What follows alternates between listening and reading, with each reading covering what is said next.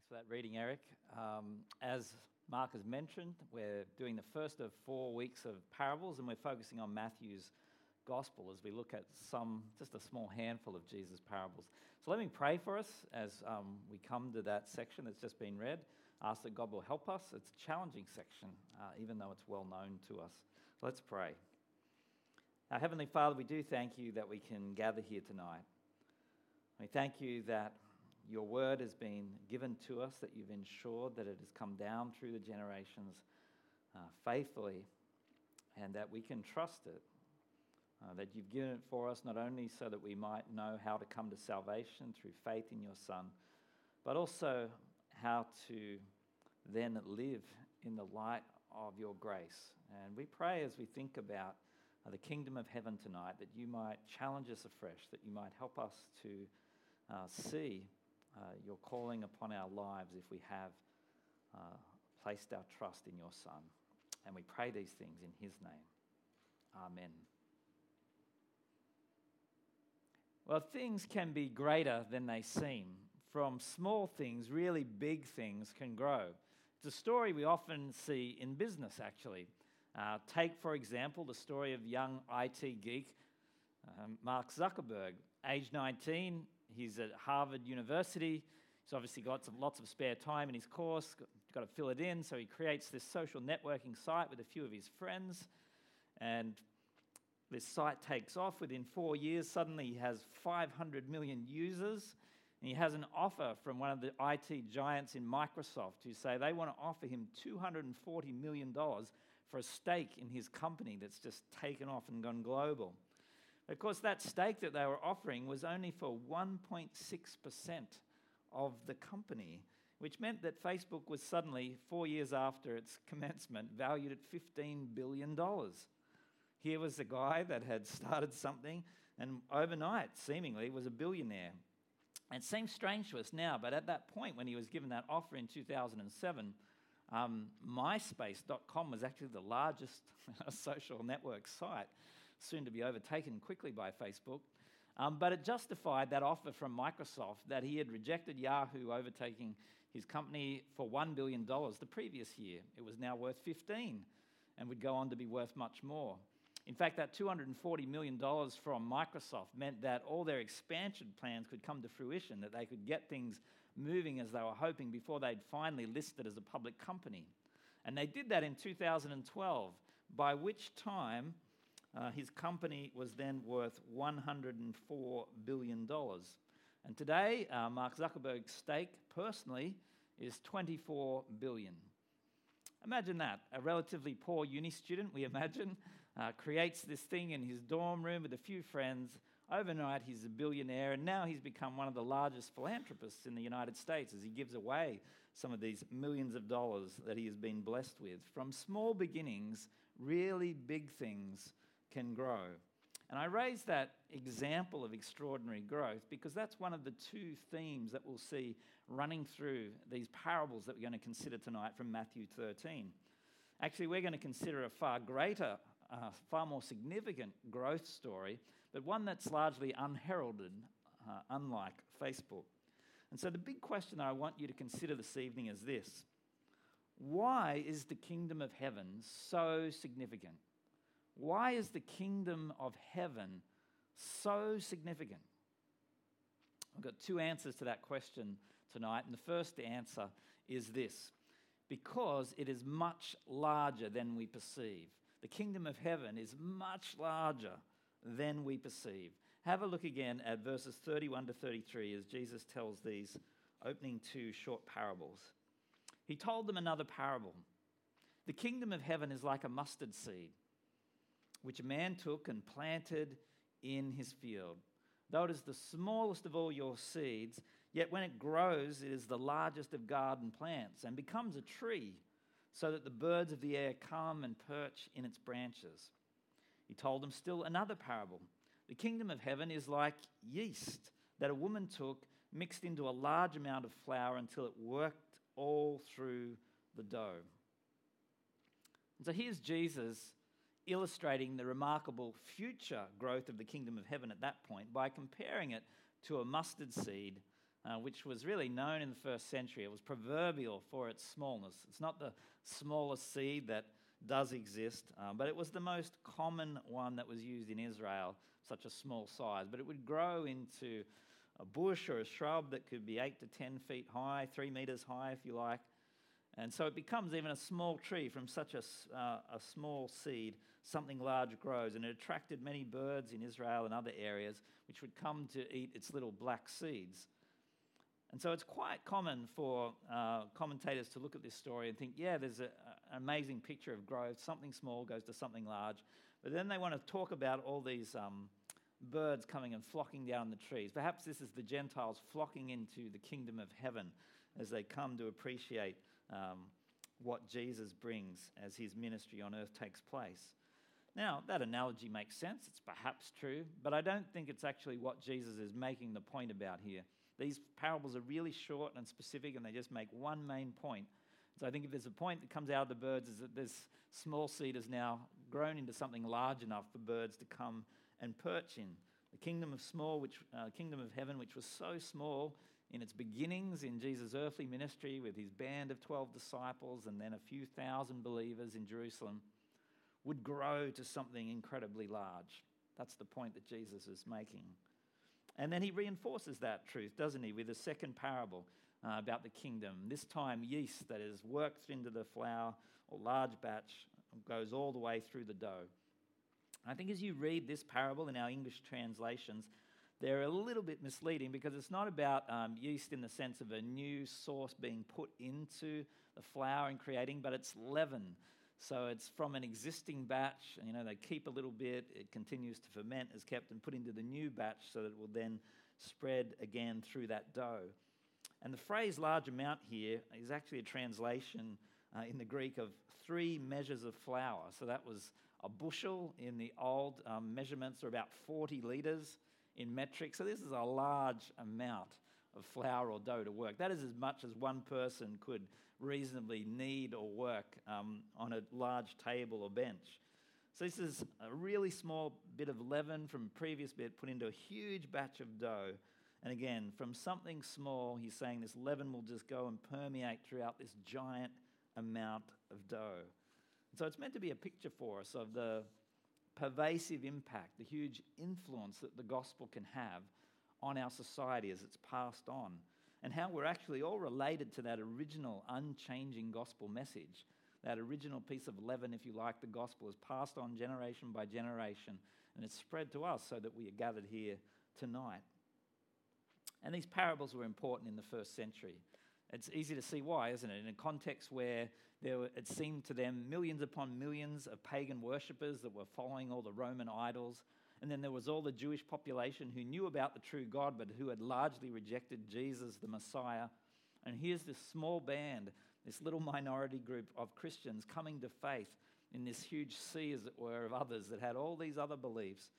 And they were persecuted often. So Jesus is reassuring them, yeah, well, it's a small group now, and you might feel like this, um, you know, you're under the pump as a small minority, but this is going to grow into a massive thing. The kingdom of heaven will see many people come into it.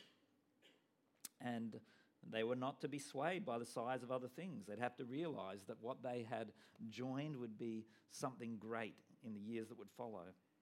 I think as we apply that to ourselves today, I think we need to realize that we're part of something so much bigger. It's important for us to hear because I think today, sometimes as we um, hear reports in the news or we look around at our society today, we think, well, there's not a lot of people, it seems, that are trusting in Jesus. Perhaps you have a sense that there's not a lot of your friends or family coming to faith. And so we can feel like a small minority in our country with many other people who increasingly are ticking other boxes on the census that they don't believe anything or whatever, another religion. We need to be mi- reminded that we're part of this huge thing, this work that God has been doing for 2,000 years throughout the globe. And though we may not be seeing perhaps so much in Australia today, God is at work, has always been at work, and his kingdom will continue to grow. And some stats to help us think about that, which I think we need at times. The Center for the Study of Global uh, Christianity, which is based at Gordon Conwell Seminary in the United States, uh, put together a report, as often these groups do every few years. brought out some statistics about four or five years ago to help people get a picture of what's happening in the church around the world. In this report, they're presenting um, stats from 1970 up to 2020. They were sort of estimating for the next few years as well. So it's looking over a 50 year period. And their estimation is that in 2020, there will be 2.5 billion Christians in the world, or 33% of those on planet Earth will claim Christ. That includes 1 billion Catholics, or thereabouts, about 500 million Protestants, over 220 million Orthodox, and many other groupings as we go down. Now, you might say, well, perhaps there's a lot of cults uh, mixed up in those numbers. Maybe there's a lot of nominalism, especially within Catholic or Orthodox traditions. They may not all be genuine believers or followers of Jesus. They may be just ticking a census box that says they're Christian. But even if you allowed for all of that and reduce those numbers somewhat, this is an amazing amount of growth, isn't it, for a faith that started with the baby born in a manger that we just celebrated a week ago? That God has seen to it that the message of the gospel has gone out to all nations and so many people have responded. And there are now more Christians in Africa and in Latin America than there are in Europe.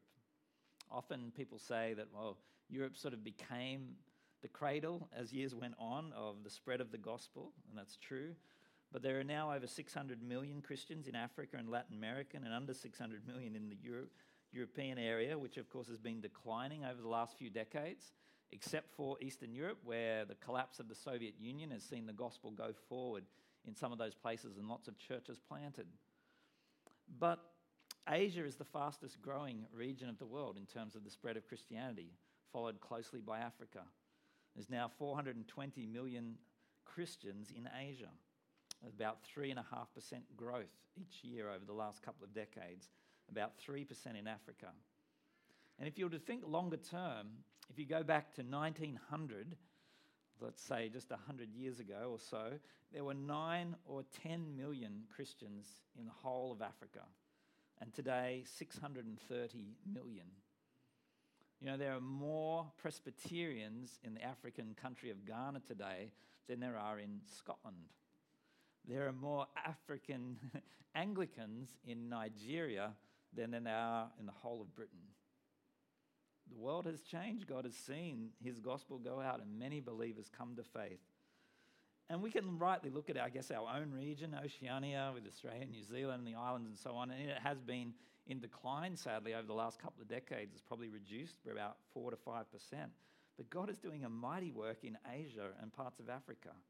And so we need that kingdom perspective as we think about what God is doing in this world and what we are part of as believers. And that's why it's so helpful each week, isn't it, to hear about mission work overseas, to be reminded of that bigger perspective, to hear about what's happening in Bangladesh as we send yet another short term mission team to that country, uh, to hear about what's happening in Cambodia from the Kiams, or what's happening. Uh, you know, in Lebanon with the Sleeman family, or in Thailand with Jasmine Ing, or in Albania with the Reeve family, and in many places besides. We need to have that global focus. We need to praise God for what He is doing all around His world. And that will correct us from just having a narrow local perspective. It should also spur us on. We need to realize that we're part of that global impact. If you think about all of the international students that have come to UOW over the last 20 years or so, and the many more that may yet come, and the way many of them come to hear about Jesus here and respond in faith to Him, and then return, as it were, to missionaries, to their families and hometowns after a few years. There is a global impact that we have even in Wollongong or the many short term workers that have come to BlueScope and other places and then returned home a few years later. And all of that should spur us on as we reach out to our local community in the Illawarra.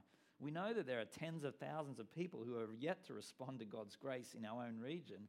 But as we hear what God is doing in other places, that should spur us on to be bold in sharing the good news with the opportunities that we have here.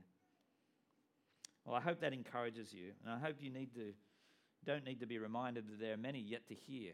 Uh, despite all of that, uh, all the encouragement that comes from hearing that big picture, it's been estimated that over the last couple of decades, the growth um, overall around the world of Christians is about 1%.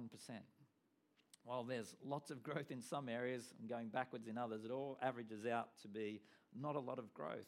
Um, a lot of commentators have said over the last couple of decades the Great Commission has stalled, that we're not seeing uh, the growth that has previously taken place.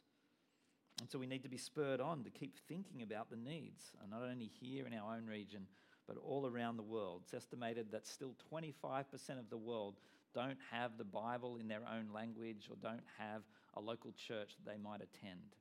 There may be a radio broadcast that they might be able to hear, but to get down below that onto people on the ground with access to uh, the gospel, there are many people who are without that opportunity.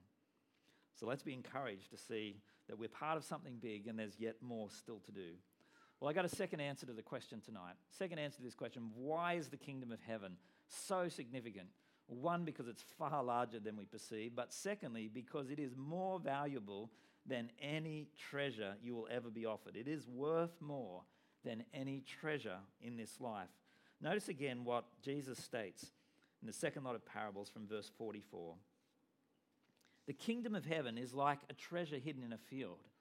When a man found it, he hid it again, and then in his joy, he went and sold all he had and bought that field. Again, the kingdom of heaven is like a merchant looking for fine pearls. And when he found one of great value, he went away and sold everything he had and bought it. You see, like the previous pair of parables we considered, these two here again just stress one basic point, one simple point, and that is this the kingdom of heaven is of such supreme worth that we should be willing to sacrifice everything in order to attain it, or if you like, enter it. In the first parable in verse 44, the kingdom's likened to this man who finds a treasure in a field. And I think initially, as we read that, we think that's a bit strange. None of us tend to walk around burying things in our backyard these days. But remember, there weren't a lot of banks in those days. And so there was a lot of wars and invasions and problems that happened, and you couldn't be certain of things being kept. And so it was something that people did quite often, actually. It was a safe option, and then you could come back to it later. But of course, as events overtook people's lives, or perhaps wars or things happened, sometimes people didn't get back to that treasure that had been buried. And so there were these forgotten and lost treasures lying around. And so it's not an unlikely story. Here is this man who's working in the field. He's likely to have been a poor laborer. If you were a landowner in that day, you usually didn't work your land, you sent somebody else to do it. And so he's probably a poor man. He's working the land and he comes across as he's digging and setting up for the next planting of whatever's happening. There's this treasure in the field goes away, sells everything he can so that he can buy this field, having buried the treasure again, and then he will be the owner of this great treasure that he's come across. Now, remember, this is a parable, it's a constructed story, so we don't want to press too deeply on the moral issues that might flow out of that. Maybe you're thinking, oh, he, needs to go and tell the landowner about this. That's not his treasure. Well, um, actually, in rabbinic law, under the, Jewish system, it was finders keepers. If you found such a treasure, then it was yours. In any case, he's going to go and buy the land, and that would have ended any uh, contest of the money. But keep in mind, what he's doing is finding something that is so precious, is representing the kingdom of heaven, that he'll give up everything else to get this one thing. Similar point in the second parable. It's about the fine pearl. Same point, but there's a contrasting storyline behind it. Notice this time it's not a poor man, it's actually a rich merchant. He's somebody who travels around deliberately seeking fine pearls. And when he finds this perfect one, he's going to give up everything he owns, presumably a lot in his case, so that he might get this one pearl. A very different kind of case. Um, like gold, pearls were considered to be of great value in the first century, not much different today. Uh, produced by this living process in the sea. Uh, they were rare, they were hard to get hold of, and this man gives up everything that he might have. Now, as we think about these two scenarios, uh, think with me about what this means in terms of a person hearing the good news and then entering into the kingdom of heaven, valuing the kingdom of heaven above other things. We might say in the first example that this man just stumbles across the gospel, as it were. He's not really looking for God, he's not seeking the truth, but God intervenes in his life, as it were, and he stumbles upon the gospel, realizes its value, and gives up everything that he might enter the kingdom of God.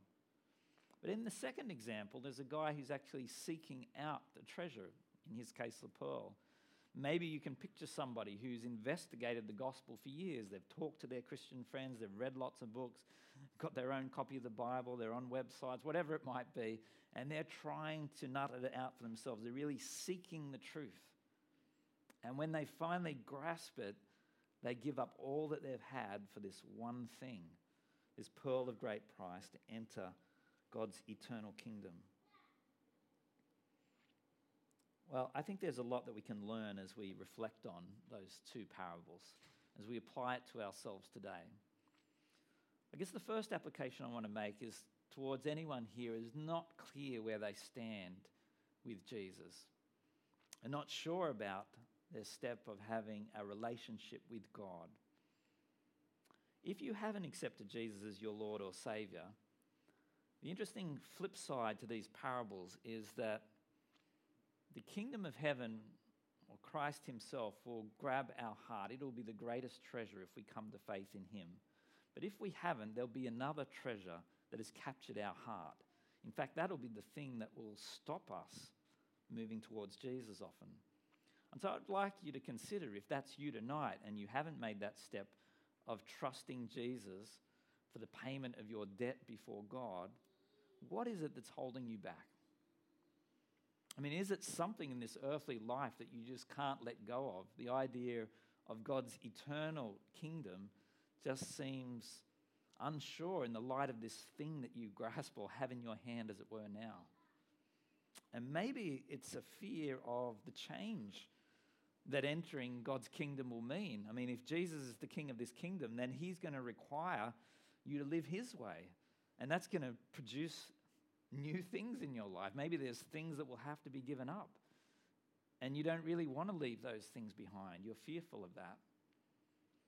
I want to say if you're really serious about investigating, finding out, truly seeking God, then God will help you with that process. Every person who's here tonight who's a believer has come probably to a point like that in their life where they've had to weigh up what it is that they're holding on to that they need to let go of in order to embrace Christ. Pray about that.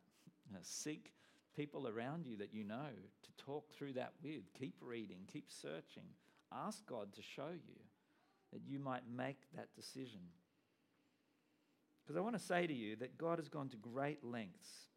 2,000 years ago, He sent His Son, the Lord Jesus, to come and live the perfect life as your substitute in your place, and then to lay down His life to pay your debt. We all have a debt before God because of our rejection of Him. Because the truth is, without Christ as the king over His kingdom, then we're the king of our own kingdom. What we've said is, look, I want to be ruler of my life. I'm going to do things my way. And it's all about my earthly kingdom and how I live. And so it's a big thing to realize that we need to step off that throne, that it's actually God's throne, that He should be the ruler over our life.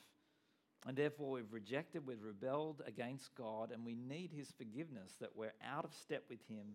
And the one solution that God offers is the sending of His Son, the Lord Jesus.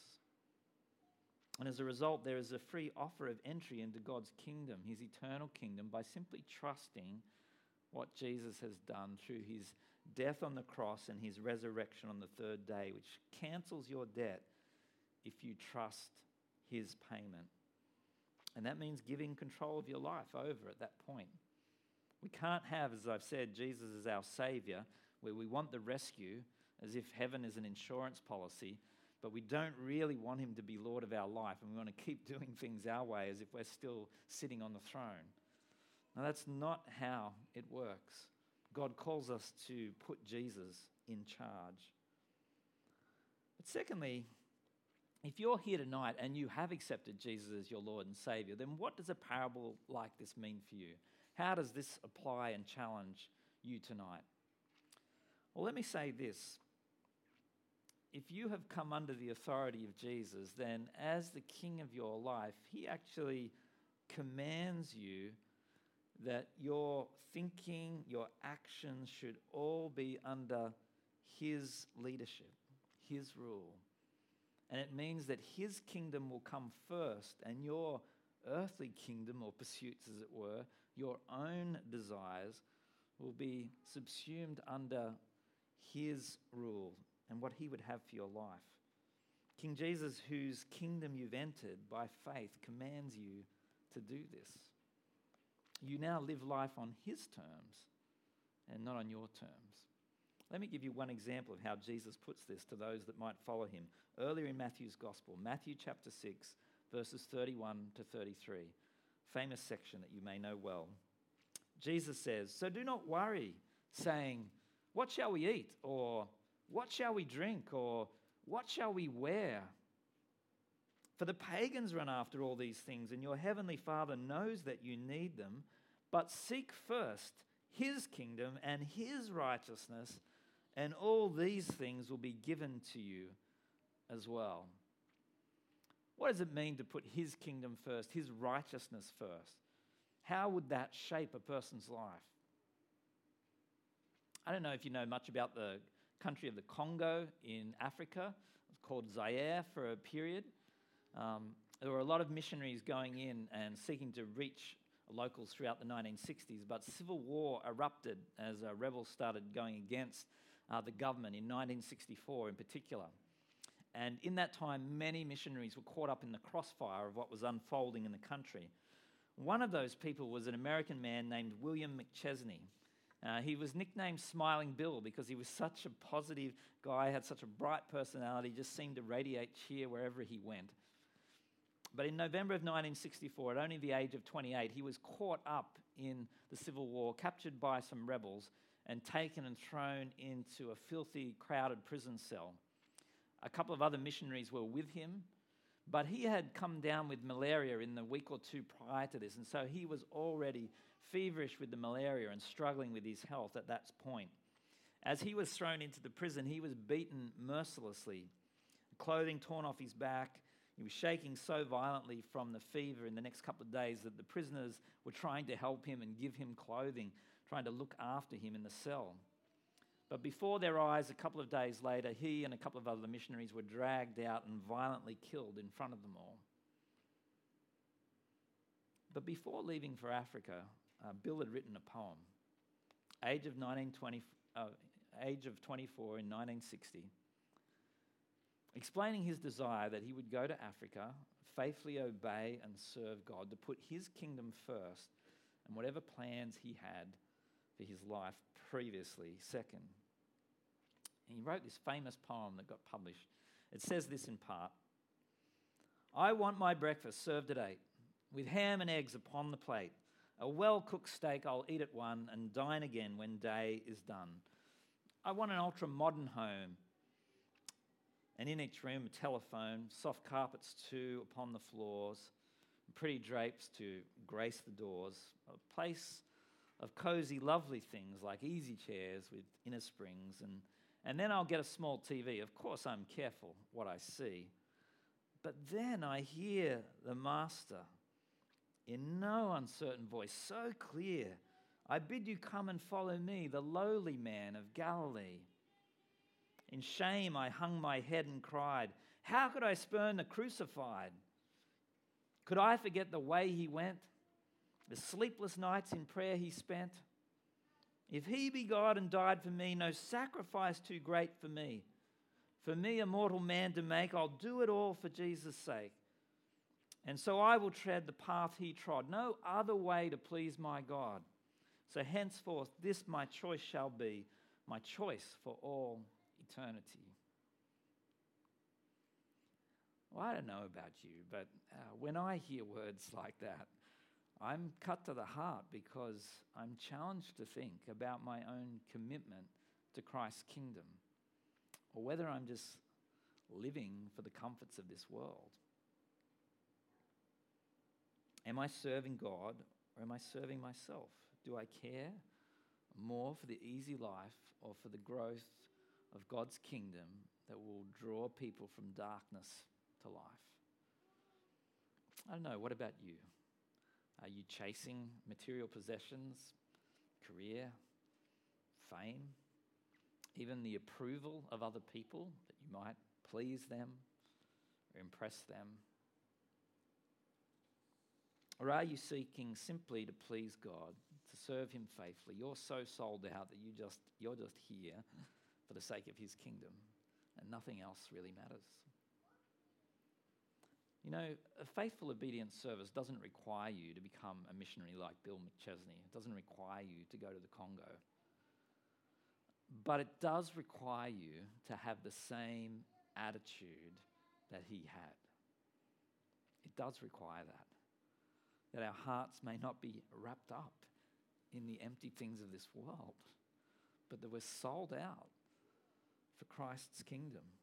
You see, if you are, you'll pass over the supposed treasures of living in this world, which are really the empty trinkets of a Western world that these days is just fully consumed with its own comfort and pleasure.